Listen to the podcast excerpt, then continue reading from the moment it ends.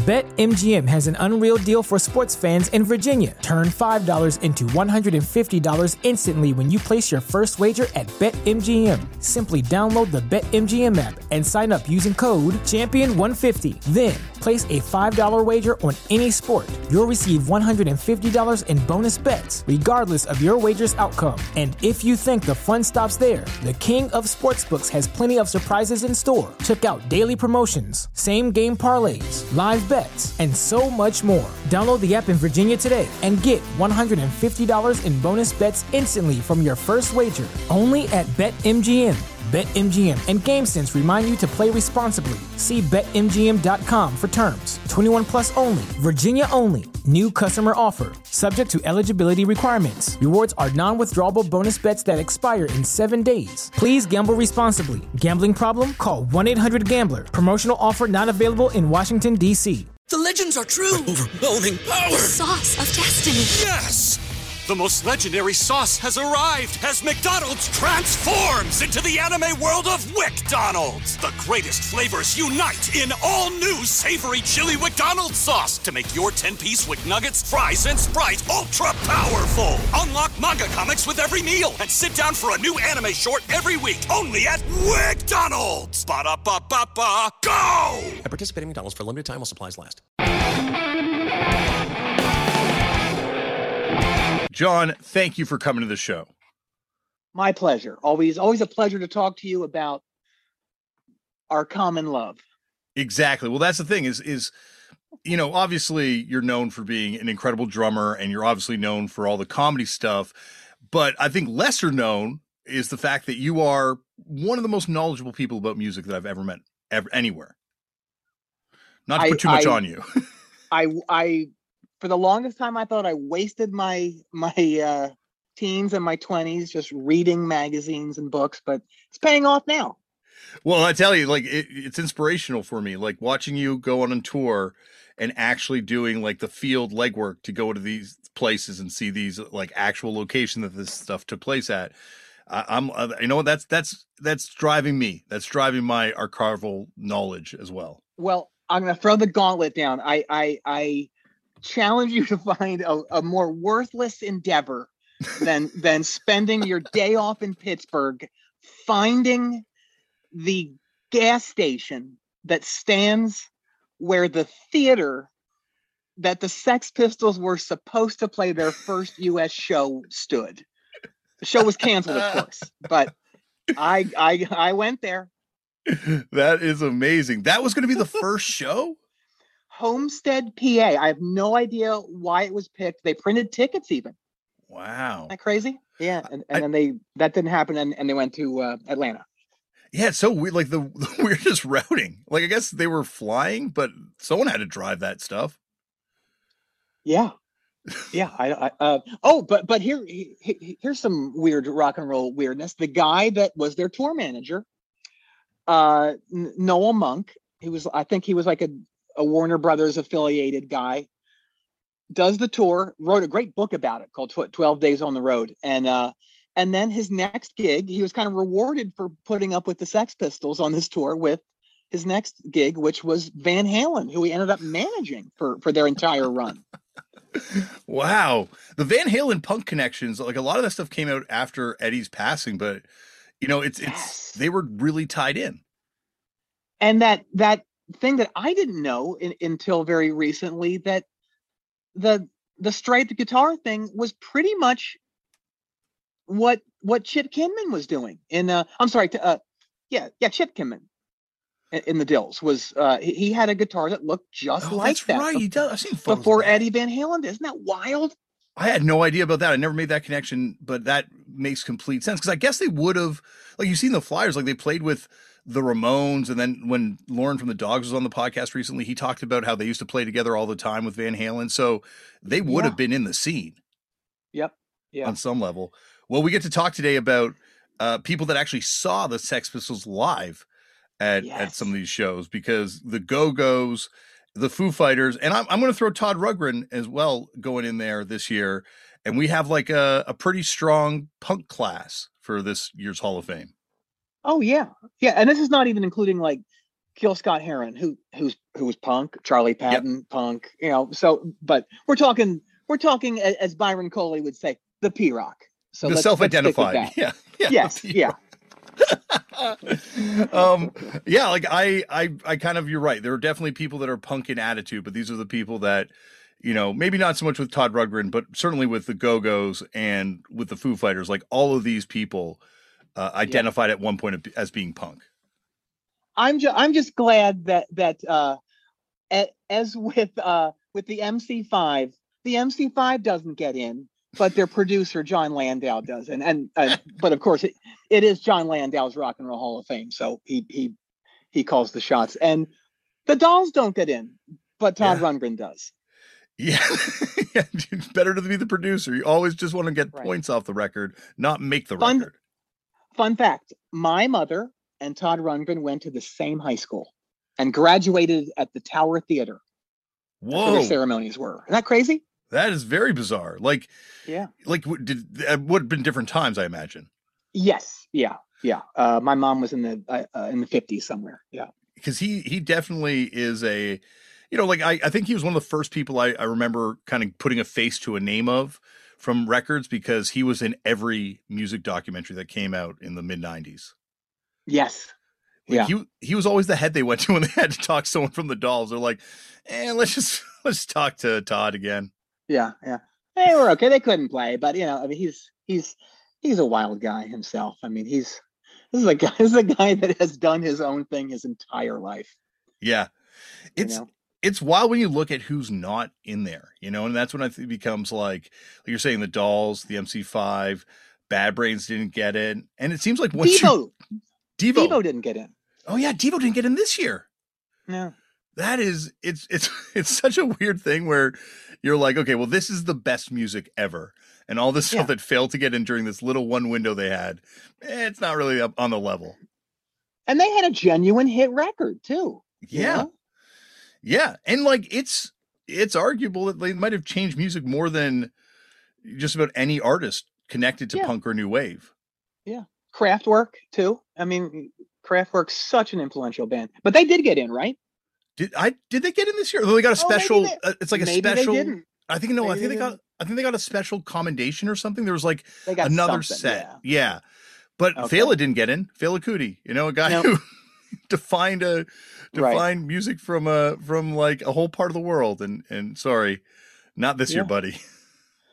Let's talk Go Go's. My one of my crucial bands from my youth. They, They are. got in, which is so nice.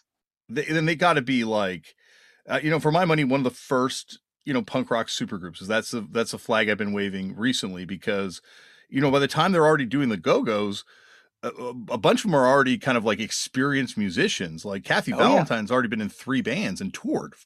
Yep. Um, Charlotte was in the Eyes with uh with DJ Jane Yeah. Drano.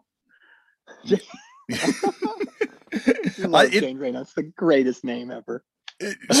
she, she she also like have you gone back and reread all those like oral history of punk books they're it's amazing how much they're in like we got the Oh, yeah. neutron bomb and and uh, what we do is secret Oh yeah, they were they were they were there. I mean, they were they were they were at ground zero, and just what's what's so great about them is that yeah, completely from that that weirdo punk world, but they could write songs, Mhm. and you know, I mean, that's why we're talking. That's why we talk about all the great bands. They had great songs, and it's just it's so cool that like these. I to call them urchins, but like they, you know, these were like these were like gutter gutter kind of kids, and they ended up writing these amazing songs that we still talk about today. yeah like i think people always not always but like there's definitely like a, a tendency to underrate them as songwriters but you have the fact is you've got like three are four unbelievable songwriters in this band and any one of them could Yep. write like you know and we're writing classic songs like a bunch of these songs they're bringing from other bands Yep. Yeah. And Gina Shock, I, one I, I think one of the greatest rock and roll drummers of all time, definitely in my top top 10 influences. I think she's just incredible. And and she I think she's what made them the great band that they were, just in, in terms of like a band being a, a, a musical unit. hmm No, they are they are uh you know such a such an important band and also they beat the damned to doing Chiswick and Stiff. You know, doing doing both labels, having Right. both labels come together. Right. Yes. So that And, it is, and go on. oh oh I I was going to say um and you know for them to ha- have the uh I don't uh, this is the, the worst possible word the balls to go on the on those tours you know with madness o- over in the UK or the specials where playing to like just hardcore skinhead dudes every night and just taking whatever they were throwing at them uh, I mean that's that's pretty punk. I mean, that's that's incredibly respectable. Oh yeah, like that audience. Like we've been actually talking about this a lot on on footnotes recently, Chris O'Toole and I, because that audience for the specials and madness at that point must have just been the worst. You know, like Yeah. Nazi ska punk fans or Nazi skinhead ska fans are it seems like seems like something from a sci-fi movie. Yeah, yeah. the worst of all worlds. The worst of every world come together into one being. and they're and then also it's it's still at the point where like it's punk right and all these kids saw punk on tv so they're going out and spitting at the bands as well like it just seems those tours must have not been not been very fun Yeah. Yeah, just bad news. But it's also amazing when you kind of like think about all the different lives they have even as a band right like they're they're an la punk band then they're kind of this like uk new wave band as this stuff's exploding over there and then they come back Mhm. to america and and change pop music forever Yeah. Yeah. I um I got to see them on every tour. Um oh and they were great. I, I saw them uh this this incredible festival I think we probably talked about. Uh, it was the day after my first ever gig. I played a pl- played a, a, backyard party with with Hair Club for Men, my first band. And uh, the next day we all all went down to this racetrack outside of Philly.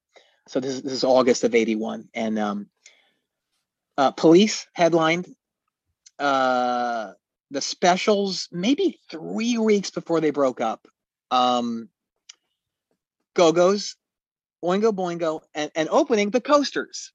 Oh wow! What a I don't think we talked about this. I, I i didn't find out until decades later. The reason the coasters the coasters were, were on the bill and they came out in these like green satin jackets like like they just played you know they're on the road. It turned out they played miles copeland's wedding i think the day before uh in new york so so i never knew that like all these people were probably just massively hungover at this show A- and uh so i guess i guess the coasters uh part of their deal was they folded in this gig opening for all these new wave bands the next day So this must have been a package tour because then the police came up here with pretty much the same lineup and did the police The- picnic in Toronto. the next day i think i think it was the next day oh wow! So they I didn't know Yeah. they did other shows around this thing. I think it was just those two shows the show in philly was their only us show that summer and i assume it was the same in in toronto Yeah, and the show in Toronto is also kind of legendary because there's also you know in the same way not necessarily the coasters but there's definitely like Nash the Slash and I believe Desperate Right. Measures and like all these sort of like local you know Canadian Toronto new wave bands also got Yeah. thrown on that bill. But how did they go over that show? Were they they were, they were already did they already have a hit by that point? Yeah, they did. go-go's Yeah. It was just taking off Okay. yeah yeah um yeah they went over well definitely yeah and, and the specials were just incredible they were so good yeah Because they did. Did they come back and do? Because I think they did a second police picnic in Toronto. Did they do a second one in Philadelphia, or no? Um, no, I saw I saw the police and the Go Go's in January of, of the next year, uh, and then uh, they didn't they didn't do another one of those. Then uh, saw the Go Go's the next year with a flock of seagulls. Yeah. Um, and then with um, on the final tour on the talk show tour with uh this is a solid bill you're gonna die when you hear this uh go-go's INXS opening up the hooters Yes. Yes. Yes. Uh, that is that is a very yeah uh, well. That's like the Hooters is is one of the all time and they're and they're so regional. Like the only reason I ever heard of them was because of you on the best show. Like I'd never, Yeah. never, they'd never come up before. I I did an interview about two weeks ago with the drummer from the Hooters, and he he was a very early influence. I don't really get nervous for interviews, but I was nervous for that because I mean he's like he he was a big deal for me, and anyone who's older than me, I'm nervous in front of. yeah, of course. well, because they're they're still adults, and you're just a kid at that point. Yeah. yeah, yeah, yeah. Like Foo Foo Fighters, no. but the drummer for the Hooters, I gotta, I gotta, I gotta work up to this. Yeah, exactly. Well, that's but that is a big deal because it's also it seems like the like local bands. It's something that you know it has. You have a different relationship to a local band like that. You know, like it, and it's the same way. Like talking to people, you're gonna think this is ridiculous, but the same way when you talk to someone from Bakersfield, California, about corn. Mhm. They just Right. you grow up with this band, so your relationship to it is completely different than anyone looking at it from the outside. Right, right. It's true. Did uh, so after um I'm sorry with the with the the go go shows like at each time was the crowd kind of like the same or are they getting like a, a different crowd of these shows because you got to be like one of the few repeat punk customers the whole way through. Maybe, yeah. I um um they were just like my team. That's what that's what I, I thought of. I still think of them. Like even though I like I I know I know Jane and Kathy now, and like they're part of my my team, my family. Like since Mhm. since since I was 14. And they will be till I die. and uh um but um I think each time like the time with Flock of Seagulls, it wasn't a huge turnout. It was at the Spectrum, you know, which is the was the big hockey arena, and um, I would say there's probably like six thousand, maybe. it probably held fifteen, but um, so you know, it was uh, Vacation was the record they were touring, and and that had you know had, had a a hit on it. So there was there were young kids there, and, and then for for the talk show tour, that had had two, had at, least one massive single too. Mhm. Um, and um, so that was my memory of that. And because INXS was on it, it, it, it was like a, a, a melange of, of, of different types. It seemed way more mainstream than the other shows I'd seen in, in terms of, of crowd turnout.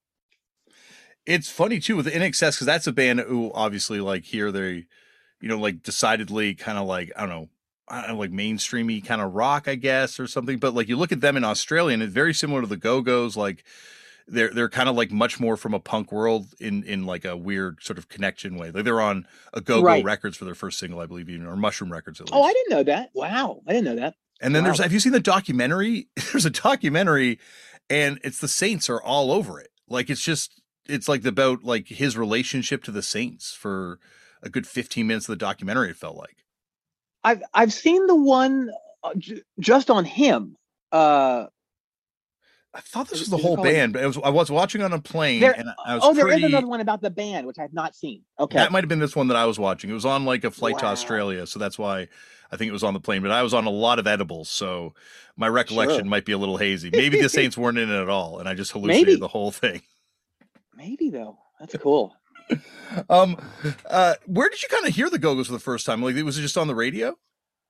I think the uh, the, first time I, I'd heard of them was um uh via Dean Clean, who is the drummer for the Dead Milkmen. Uh, he, he was a few a few years older than me, and he he and he, he kind of took me under his wing when I was maybe 14 or so. A- And uh, so he had this this band. It was a duo, uh, guitar and drums, uh, uh, called Narthex. And they would open for Hair Club for Men at the at these shows that we do at you know at um, the local Lions Club or the you know we the VFW hall that sort of thing. And so so um, the the other guy in the band was named Mike Ace. His real last name A C E, and um, he was a big singles collector, and he had the the uh, the stiff single. We got the beat that. So that was the first time I, I heard it, and and then I, I think in preparation for that cool uh, festival, I I I bought the album. I I bought um, uh, Beauty and the Beat. It must have. I think that came out probably in. Let's see, when did that come out? Uh, 81? Like what? uh Oh, what, uh, what month? Let, let's see. It's got. I'm I'm at. uh I'll find it in a second here. This is where this is where you you you put me to shame on your recall No, here, like this. here we go. It was oh, it was it was July, so it would have been like a month and a half before that. It came out uh, J- July eighth, and so um, I must have gotten the record just to kind of familiarize myself with with their music, and um, and I loved it. I I, just- I just thought they were great, and I mean every song on that record is to me is a hit. Mhm. And then you've got the uh, Peter Case co-writing that song tonight too. So you got some uh, you got some nerves Connection. adjacency Yeah. there. Yeah. Yeah. It's it, that's what I mean. Like even like it's such a like coming together of of like the scene. You know, the fact that you do have that nerves connection, you do have this germs connection, as we talked about. You have this connection, all the Texas stuff, and then and then the the Danger House stuff. Like all this stuff seems kind of like I don't know. Like I'm looking at it, obviously separated by years and and miles geographically, but like it all does seem like it's kind of coalescing through the Go Go's. Yeah. Yeah. The, um no other band really hit it that big out of that world, really. Yeah. I mean, like X X never had any like hit hits. Um Plimsouls, I mean, was that a hit uh, a million miles away? Not like these hits, right? These are like no. these are like those hits that that like my my my parents know. You know, these are the hits that just Right. transcend genre. Yeah, yeah. It's it's also like so weird when you kind of like think about how short this run is that this band has. You know, like you're you're they're going in with the Foo Fighters, and a lot of people I've heard like being like, "Oh, why the Foo Fighters going in?" The Foo Fighters have had like a a twenty some odd year run. The Go Go's did all this in like four year, five years, four years. Yep.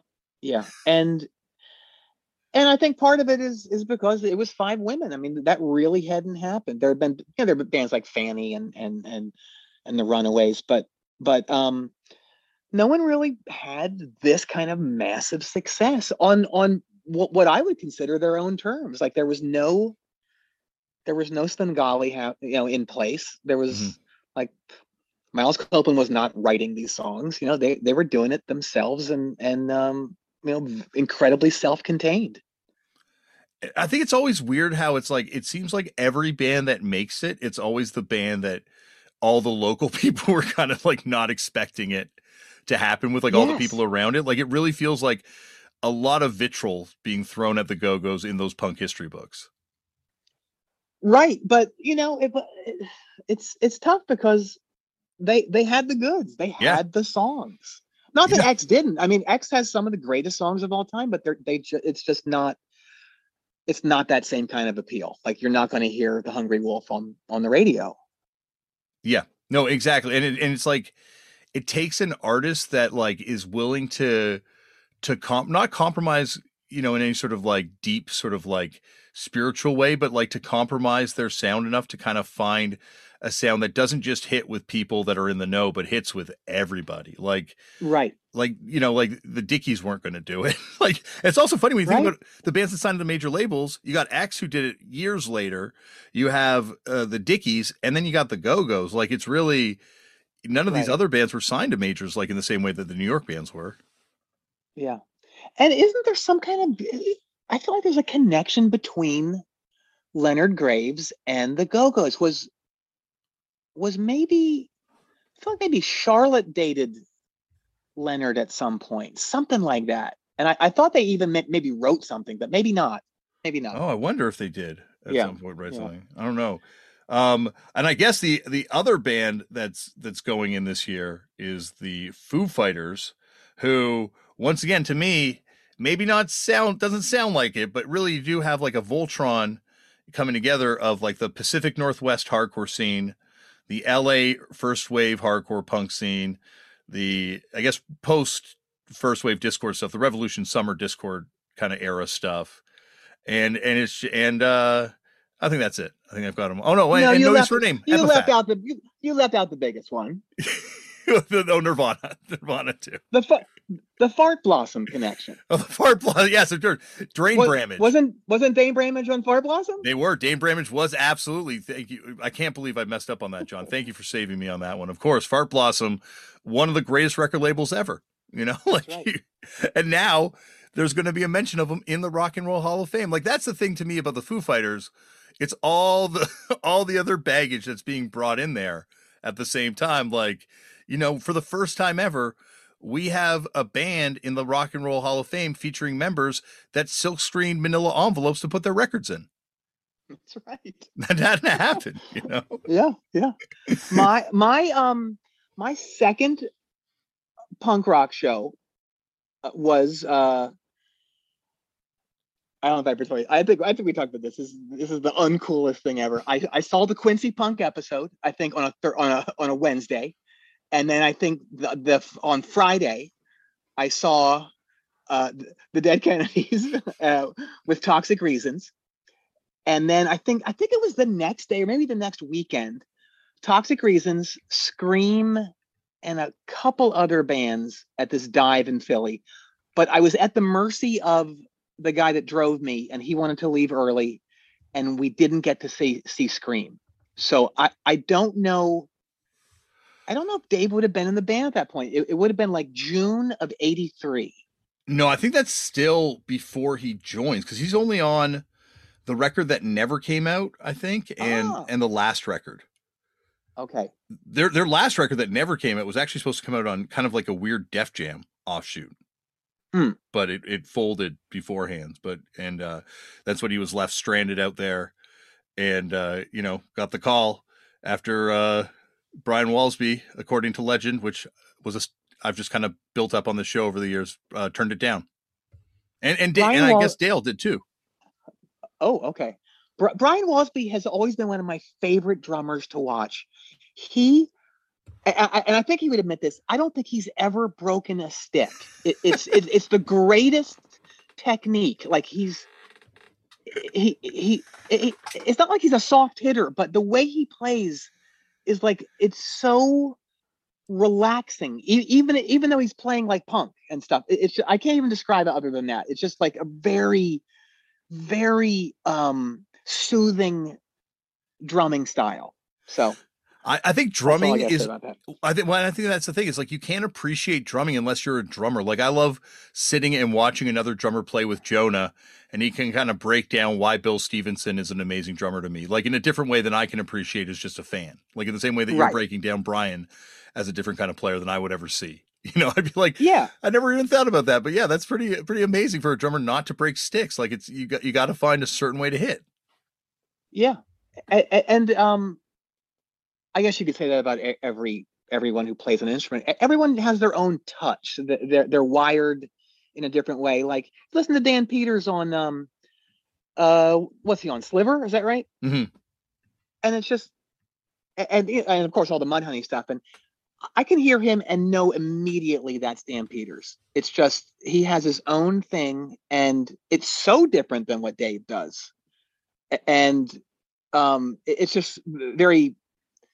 It's an interesting thing that that those two guys were in the same band, and to me they sound really different too. In in uh, they make the bands they made Nirvana sound very different in both of their their incarnations. Yeah, it's like funny because like I always think about this with the Melvins. Like the bass player is kind of the perfect slot that you can bring someone in and out of because they will change the way the band plays, but not in Mhm. the same way that it will fundamentally completely change the sonics like a drummer will. Right, right. And Dale is is you know, I mean, Dale to me is is that band in a way. Like I mean, his his he he's so singular in his style and sound that you just. I mean, it's inconceivable to, for him n- not to play in the band. Ha- ha- have they ever done shows without him? Like, has he been sick or something? God, I'm trying to think. Well, they've done shows where Dale plays um because like the original drummer was not Dale, right? Like on the very, very first demo stuff. Mm. And then Dale joined the band. So they've done, I think it's called Melvin's 83 when they do it. And oh, cool. Dale will uh will go to bass and then they get the original drummer to come back and play. Interesting. That's really cool. Wow. Yeah, that band seems to have like a, a real kind of fun way of keeping it interesting for the people in the band too. Oh my God. Have you seen that that great documentary where where they they play 50 states in 50 days? I, I had it already queued up and then something happened. I didn't watch it. I have not gone back to it, but I need to watch that thing. It's really fun and that version of the band is something weird also. It's like um it's the two, you know, it's Buzz and, and Dale, and and the bass player I think is playing like an upright bass, or maybe even he's like playing it like a cello or something. It's it's uh it's not like a regular bass. So uh it might even be even be called Melvins Lite or something like that. Okay, yeah, I remember they Yeah. did the when they did Toronto. They did they came to Toronto one time on the Small Amps tour, and they had all just Oh, like the little I- I tiny would've amps. That, that sounds great. it was awesome. It's just like every yeah, like oh yeah, like you don't have to tour in a prescribed way. You can keep it interesting. No, in they way. do it. They They do it. they definitely do. And like a lot of connections, weirdly, with the Foo Fighters in that band. Like not just Dave getting, of course, the call to join Nirvana from them originally, but also like Nate's done some records, I think, where Dale played on them. And so there is like a lot of sort of, I guess, Pacific Northwest kind of connection. Right, right. And I, I'm going to be honest. I, I don't know a ton about the Foo Fighters, but I know I know Chris was in a in in, like one of those those uh those clicky kick drum bands, right? Well, Chris has was also in a Mystic band. Oh my God, which one? he was in Rat uh, Rat Pack, but I think he was in when they became a glam metal band. You know, like all those bands eventually, not all of them, obviously, but like a lot of those bands eventually discovered the glam uh, problem and and got into glam, and they were one of them. And I believe that was the era he was in. But he told me, and I, I hope I'm not making this up, but I remember him telling me, I think that he did record at Mystic Studios for some band when he was a younger kid. I need to know every element of any interaction with Doug Moody. he's definitely he's got to be in the Hall of Fame. Like that is definitely like why is there not a special award for that guy going in? Who is the band? I, it has to be NOFX. Who is the band that these guys had the greatest album titles of all time? Did they do So What If We're on Mystic? Or was that Yeah. somebody else? They did they did so what if we're on Mystic? And what's the other one? 53, it's like 52 songs that weren't good enough for our other albums. That's the greatest thing ever. But that's that that's also going in with the Foo Fighters, right? You got I think this is definitely the first Fat Records affiliated band going in. yes. So we got a lot, John. We got the first Manila screened envelope sleeve band. We got the first Epitaph artist going in. There's a lot, and also I, I gotta re. I, I might be mistaken on this, but also the first member of a straight edge hardcore band going in because Nate Mendelsohn, before Nate Mendels, before he played in uh, Sunny Day Real Estate, uh, was Mhm. originally in Brotherhood, the one of the greatest straight edge hardcore bands ever. Were they were they from the Pacific Northwest? Yeah, they're from Seattle, um, and it also featured Greg from Sunn. Oh. It's just totally say- raging. When I heard Brotherhood, I thought it was one of those bands that's like uh, Jim Wilbur from Superchunk does this great imitation of a uh, of an actual on stage utterance he heard at, at the Anthrax Gallery back in the early eighties. this is what this is this is for my brother Brian. Brian, this is for you, my brother. I think Brotherhood probably had some impassioned speeches like that going on on stage as well. Yeah. But the thing that I'm also fascinated by is like those kids did not like the grunge scene, did not like Nirvana stuff at all. Yeah. Like they thought it was kind of like Nirvana. They thought it was like Led Zeppelin-y and and butt rocky, and it was that's like a kind of what I yeah, that's what I thought too. I mean, Really? I, I I Pearl Jam that stuff. It, it all seemed like it just it, it didn't seem like too many steps away from like Foghat to me. like I I just thought a lot of that stuff was it all it all seemed major label. Everybody was going for it. Like it, there didn't seem a I mean I I get that those bands came from punk, Green River, et cetera, but it it always felt to me like there was way more we want to be on the radio. We want to, you know, we want to, like you said, be the new butt rockers or something. Yeah, definitely. It's so funny to think that, you know, all this stuff is kind of coming from the same place there, but then at a certain point a bunch of people were like, "Yo, let's just let's just go for it." And there's really like Yeah. no model that they're following. Like I guess maybe it's Jane's addiction, but like had anyone kind of made it at that point enough to be like, "Okay, this could work." Right. Yeah. Yeah. I, I didn't get that either. Neko Case once said to, to me, she goes, you were too old to be into Jane's addiction, weren't you? And, and she, she was right. I, I, I, she was right. Well, then me too, John. I'm too old too.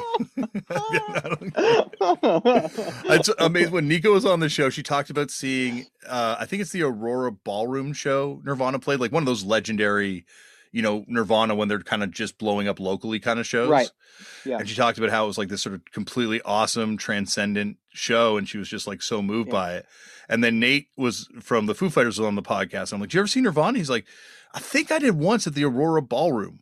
And I'm like, "Oh, what, what'd you think?" He's like, "I opened the door, looked in, and said, "Oh, they're trying to be Led Zeppelin, cool," and and walked away. Yeah, I, I saw I saw them at the Cat's Cradle uh, on, on the Nevermind tour. It was, it was the week I joined Superchunk, and um, saw about half of it, and and I turned to the guy next to me who was like my age, and and we both just kind of shrugged and was like, yeah, yeah, pretty good, and and and I think I left at that point. Like it was, I didn't, I don't know. I I I- think I since I'd already seen the Ramones and the Clash and the the DC hardcore bands, it, it it didn't it didn't just knock me out like it did a lot of people for some reason. Did you like the Wipers? Were you a fan of the Wipers by that point? Had you heard them? I, I'd heard them, but but uh, not a, a huge fan. No, Really, you don't like them even this day? I, I I probably haven't heard enough. We actually covered at a Scharpling and Wurster show in Portland. We did a a, a cover of a song with the band, and I can't remember what what song it was. Neko Neko actually picked the song for me. I can't remember what it was though. If you said it, it would ring a bell. I'm trying to think what song that could be. That I don't have no idea though. That is awesome. I had no idea. What you guys every night? Because I know, I know. uh Tom likes the first record, right? He you know he's never mentioned the Wipers to me. Come to think of Oh it. no, I'm sorry. I'm sorry. I meant Nirvana. Sorry, I, I, I jumped back. Oh, he loves yes. Oh, oh my God, he reps so hard for for for that that uh, uh for Bleach, and um, he's I think he saw them at at least once or twice at Maxwell's with uh with Chad and um, Chad. Who was the fourth? Uh, who Uh, was uh? with the fourth. There were four piece at one point. Yeah, I'm trying to remember the guy. M- Mike. Uh, Chad Channing. The other guitar player. What's his name? Um, I feel like it begins with an N. Maybe not. that's why I thought Mike, maybe, but maybe I'm wrong on that. I love that we're talking about possibly the biggest band of uh, of you know of however many decades, and we don't we know so little about them, or I do. I know. I, I, you know what? I, I was never as big a fan. I think I became much more of a fan of them in, in sort of recent years than at the time. Like all my friends were super into them. Uh, but just on a contrarian spirit, I was like, ah, nah, nah. Yeah, But I think a- as time Uh. has gone on, I've, I've kind of like, I can see it now in a way that I couldn't before. Oh, Pat Smear was of course in the band Ja- for a while. Jason Jason Everman. Jason, Everman that's it. was yeah. He was he was in very briefly. I guess he was second guitar. Um, where did he? Well, he's like a. Oh yeah, that's he's the one who became a special forces guy. I think so. Yeah, yeah. after playing in Mindfunk. Yep. Funk. Oh yes. it's just like I, I can't do this anymore. I gotta, I gotta join the army. I gotta, I can't get a, be around Mindfunk. Now, who was Mindfunk? Mind funk wasn't like out from the ashes of of uh, of uh, oh, what's the band that had the biggest fall? Uh, the Straight Edge band. Uniform Choice. Yes, is that it? It is Pat Dubar from Uniform Choice. Yes. Oh, I I I, I would I would read a 500 page book about about uniform choice. Have still having never heard them. You've never heard them? I don't think so. Oh, I love that band so much. But when Chris Murphy was on the show, he ruined them for me because he's like, yeah, I always hated Uniform Choice because the vocals to me sounded like someone sending an SOS message. No, no, no, no, no, no, no, no, no, no. And then when they these photos of them in in in their their latter day uh Staring at the sun era. Yeah. these flowing shirts and, and they're wearing shoes like shiny shoes. It's just the greatest. And they're playing at like city gardens in in probably playing playing with like i don't know uh gorilla biscuits or i or uh, who knows? You know and just kids hating it. It's I- so great. I wonder what it would feel like to be, you know, one of those bands on that tour and just know like, oh boy, kids are gonna fucking hate this. Not to be discharged coming to America, you know, being like, oh man, people are in for a rude awakening on this trip. at the at the farm in San Francisco. Yeah. yeah. Oh, There's a bootleg of that I think that came out recently where it's just yeah. It's crazy. It's so good. I, Oh I my think god. I kind of admire that now. Like I think you know at the time, of course, I I- you know I looked at all those bands and all those records, being like, oh, that's garbage. But now it's like to be a band like that and just be like, you know what? Let's just throw it all away. Let's just Yeah. ruin it for everyone. Yeah. Yeah. And my understanding of Uniform Choice is like that they were really popular too. Like they could have, they could have like popped nationwide had they, had they kept going in in that that kind of minor thready, straight edge direction. Yeah, like they had like, you know, there's obviously those shows out in California. They, sometimes would play to like 600, 700 people type thing. And they, Yeah. you know, prior to Youth of Today and that whole stuff popping off, they were like sort of the big, I guess, national straight edge band, like the first one out there. Yeah. And they connect super heavy to that scene too, like Youth of Today and all the uh the California stuff. But like, you know, once again, now we have a straight edge representation in the Rock and Roll Hall of Fame through the Foo Fighters. But even though Finally. Nate wasn't straight edge at the time, and they wouldn't let him be considered an official member of the band because he wasn't straight edge and because he wore a NOFX shirt. I love it. Yeah, I, I, I, I love little rules like that that that that are, are ironclad also. yeah. Greg apparently when Nate was on the show, he said that Greg uh, asked him like, "Hey, okay, you want to be in Brotherhood?" And he's like, "Yeah." It's like, okay, well, you're not an official member because you're not straight edge because you you got a NOFX shirt on.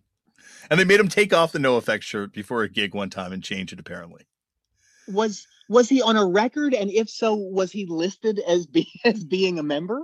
No, he's listed on like the on this recording Brotherhood is, and he's listed as the player on that part of the record, Wow. Oh my god. but not the other. Yeah, it's definitely Right. and I think he wasn't allowed to do the tour because he wasn't I I'm now I might be putting words into it, but there was a lot of a lot of uh restrictions put on poor Nate with Brotherhood at some point. Oh. Um, and then also with the Foo Fighters, we got a, a germ going in too. And so this is like, as you and me were discussing off air, two, potentially three germs going in the Rock and Roll Hall of Fame be- because Charlotte did fill in um, for Lorna on a couple gigs for the germs. Yep. And Belinda what is said to be the the first drummer. Yep. And then, of course, Pat Smear going in as well, which is, uh, I kind of feel like this is obviously as close as we're going to get. You know, the fact the MC5 isn't in the Rock and Roll Hall of Fame, I don't think I'm going to hold my breath for the Germs getting in, but this is as close as I think we're going to get to a Germs Hall of Fame year. I I think you're right, but I I think next year we could look forward to if if if not Dave Marsh being uh, inducted, uh, at, at least one or two members of the E Street Band Road Crew. exactly. Wasn't uh was Joan Jett inducted already? I think she was. Yes. Well, Yeah. then the Germs producer's in, and the Germs aren't, so it holds. Oh my God. How are the MC5 not not in? It's it's insane. And the dolls. It, it seems like it's harder to get into than like the baseball hall of fame because it like, seems on that thing you get a couple years that you're on the ballot but for this if you don't get in on your ballot year forget about it like no one no one's Right. bringing it back on there again I, I was listening to a really good interview with um, this San Francisco rock critic Joel Selvin, who's written some good books over the years, and um, he was talking about how he had his uh, his voting privileges removed uh, he- because he kept voting for you know like he he he would vote for Charlie Patton, he would vote Yeah. for you know for people that were, were considered just too old. Like they wanted to the hall of fame really wanted this to be more of a contemporary thing. And uh, he just said one day he he, he got a, a letter saying he wasn't a voter anymore. Sorry. You spoiled your ballots too many times. Yeah, That- yeah, that's how democracy works you didn't Yep. you didn't vote the way you should have yeah. uh it's well it's just it's so you know and obviously i'm very excited for this because these you know especially in the case of the go-go's like i'm, I'm happy that these bands are being celebrated and like like we said like they're going to be appreciated now as songwriters hopefully um a little bit more by certain people but at the same time like yeah like to to have like a building that's for all of music, the best music from all over the world, and only five people can go in per year. There's right. going to be a lot of oversight. Yeah. I uh I I definitely I don't know. I think from now I I think this is going to be the the year because I can't think of you know like it's not like as you said like there's not bands that are bigger than this you know that are going to be coming up until you get to the Nirvanas. Oh yeah, not Nirvanas, or I guess like Green Days and Offsprings. Well, one one big one that didn't make it, and I was really surprised that they didn't make it. Iron Maiden, possibly like one of the biggest bands in the world for the last twenty years. Yeah, You know, how Yeah. how did they not get in? but Motorhead's not in there too, right? Like they just hate metal. Yeah, Is Sabbath in? Black Sabbath's got to be in there, right? I think so. Yeah. And the Sex But- Pistols turned it down. Yes. Yeah. you, you want to hate that band, but they keep doing things that are just you know like yeah, right on. These here, these guys being like, Oh yeah. let's still turn this thing down. But you know, Glenn Matlock was so bummed about that. There's no way he didn't he didn't want to do that. you just got to wait for the rich kids year. The rich kids are going to have their year eventually, That's right. Oh my God. Yeah. and then, then he's going to be in or or the Specters. I think was his band after that. But yeah, no, it. If I imagine for, you know, I imagine probably not everyone in the band was consulted on that decision before the press release was sent out. Oh, oh, absolutely not. Absolutely not. Yeah. When they put you in, do they put you in with like your whole lineup, or is it only like a certain It's- given lineup? it's apparently really random. Like uh uh Kiss uh begrudgingly was let in a, a few years ago and you know they, they've had all these members forever you know like they, they Mhm. had got they've had guys in the band who've been in way longer than the original four but it was just the original four and then you've got like um oh there was someone just recently where like everybody who was ever in the band got in It's so weird. Like I, Yeah. like I wonder if the band gets a decision if they contact the like the corporate entity entity of the band, and they're just like, yeah, only only these people are going in for this thing. I think you're told. I think you're told who, who who's going in, and uh, like there, there was something with Deep Purple where, where maybe the guy that sang on their first couple hits, which were big hits like Hush and something else, he didn't get in. no, Yeah, Yeah. and I think I think Black Sabbath was only the four. Like Ronnie James Dio didn't get in, which is understandable. But I mean, but they they were big with him too. has Joy Division ever been nominated a New Order, or I wonder if they put them in together. I can't imagine. I mean, can you Yeah. imagine Eddie Trunk Eddie Trunk seeing that on a ballot and, and, and like I mean, I, I was amazed. He he Eddie Trunk for, those who don't know, Eddie Eddie Trunk is this New Jersey per, DJ personality guy who he's like the the last man standing uh holding the hair metal flag. Yeah, and and he he uh he puts in the work. I give it to him. He puts in the work. But um so he he posted his ballot the other day or, or a, a few weeks ago and i was amazed he did vote for devo. So uh anything's possible. I guess it, I guess like you know even he has to admit that you know I'm shocked they didn't get in. I'm like that's that is I didn't even think about that till you know you you said it, but like oh that's so weird. Yeah, like there's not going to be Devo, and like I guess you know it makes sense the Go Go's going in, but I can't think of other new wave bands that are going to are B52s in there yet. i can't imagine Yeah, like I guess no, No, one else will uh, be going in. no of, of all those bands devo devo seems to be the one because like no matter like who you who you are of a certain age like you know devo like my mother knows devo and she's Mhm. 80 84 she's heard of devo A- and uh um but yeah you, you're not going to find a, another band the pretenders are already in um who yeah who else It's wild that depend. You know, it's it's the Pretenders going in before any of these other bands too. But Yeah. I guess I guess they had more kind of like hit hits. Yeah, and Neil Young i- i- inducted them, so I mean that's that's major too. Yeah. Um, and um, that's the next question: Who's going to induct these people? yeah. Uh, got it. Like, there's so many people that would be hilarious to think about inducting. I just hope someone. Tom. I just hope Tom Morello's in there at some point. I'm sure. I'm sure they just have like a, a speed dial. They're like, yo, you're, you're around, you free this weekend? Yeah. Yep. we need you, you know.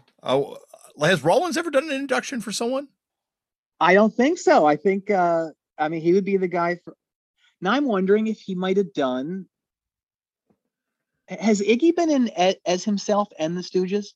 I I think, think the he might be double. Really? I wonder if he. I don't know. I don't know. That would be so incredible if Iggy pops in it twice, and like the MC5 isn't in it at all. And all well, the weird one, the weird one also is he and he's and he's not in. You know, he. I think the stu- the Stooges were inducted, and I do think that Scott Thurston, who who was the latter day, was he a bass player or a guitar player in the Stooges? Um, I think he might have played Guitar, right? Bass. Oh, did he play bass after what He- or something? I'm thinking it. No, this is before that. Oh, I before think he yeah, of might course, have- yeah. I think he might have been the bass player when James Williamson in that era, possibly. So he got in with the Stooges, and then he's he was also a member of Tom Petty and the Heartbreakers, and and he he definitely played with Tom Petty and the Heartbreakers at their induction, but I don't think he got inducted with with them. But that that's two very different bands to be to be in there with. I, I think that's pretty cool. Yeah. I wonder I wonder how many other people have two entries in there as well, like two uh double placeholders in that thing because Yeah, I don't know. there's so few people getting so few people getting in. It's it's uh wow. Yeah, I wonder I wonder if Rollins I'd love to see Jerry A induct the Go-Go's. Can you imagine? It would be awesome he pulls a blade job at the podium while inducting Oh my god. Uh, I assume I assume Billie Joe will induct the Go Go's. that makes sense. Or yeah, because do they have they never have past winners do it, right? Oh, I don't know. That I don't know. I, I- wonder if you get like like Phoebe Bridgers or someone like younger to induct the, the Mhm. Go Go's. But you're right. Billie Joe just seems like someone who would be on their radar Yeah. and just like, hey Billy, you like the Go Go's? Then you had like the replacements were on on the ballot one year. yeah. Has Husker Du ever been on the ballot? No, no. What? And that's the one. It, it's so interesting because like both those bands super influential. I would say Huskers were maybe even a little more influential in, in, some way. definitely. You know? Yeah. Yeah. Like I guess they didn't have like that that like kind of like alt rock radio single Right. type thing, but like Yeah. just in terms of like album output and stuff like that. Well, you already you know my feelings on this issue. I'm very partisan. I think anyone that listens to this podcast knows my feelings on this issue. But like, yeah, I would I definitely agree with you on Husker Du being like like so influential, like just beyond the scope. Yep. But uh, that's uh, that's now, now I'm- has Black Flag ever been on the ballot? I doubt it. I doubt it. But that's that's a good one too. I mean that I can't think of a more influential band of that thing. You know, hardcore, whatever you want to call that. Oh, I'd love to see what lineup gets inducted. It'd be amazing if it's like Mike Vallely, the, the when they had the the computer that played bass because they didn't get a real bass player, so they just had like a, Yeah, a bass yeah. machine. Yep. Dale Nixon, get in there. yeah.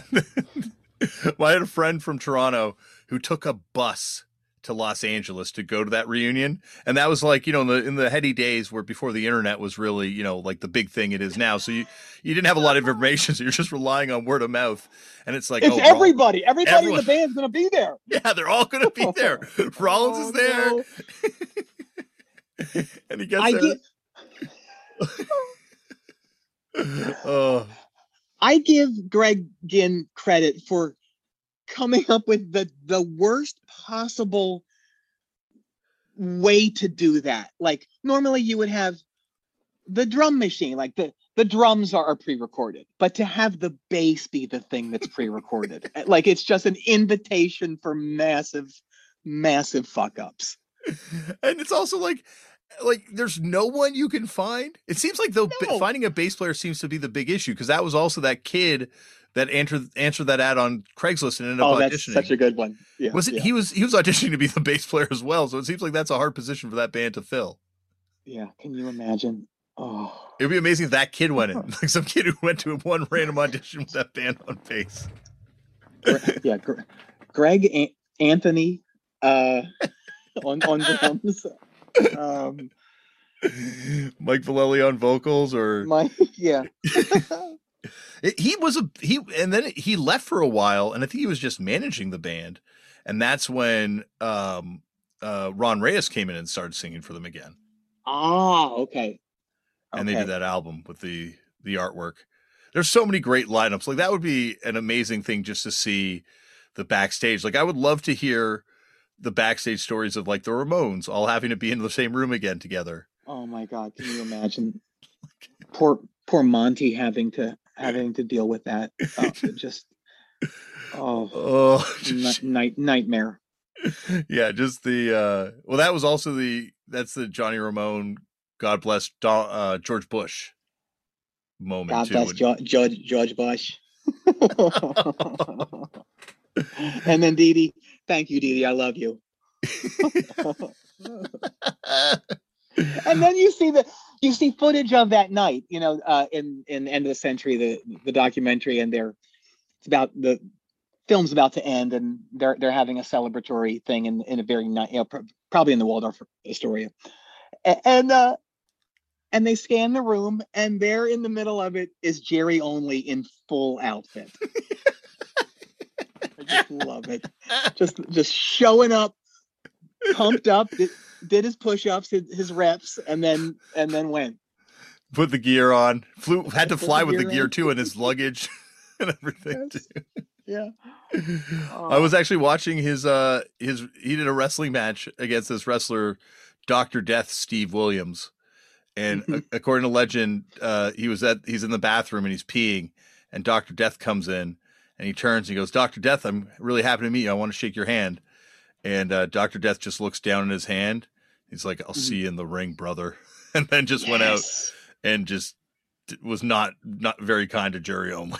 right oh my god it, it it is uh you know I, I think that that makeup is is also like a suit of armor at a certain level yeah and so but th- that's also a band i mean yeah is there is is there a more influential band than the misfits at this point uh, uh, in that in that world i wonder if it's like one of those things where it's just not on you know like it's the not on the radar. not on the radar. Yeah like these people just don't see it because like yeah the misfits just played sold out stadiums like on Yeah. their return you know? And it's not like fugazi will ever get on the ballot No. or they'll bring up fugazi. Maybe bikini Right. kill? I could see that happening. Maybe.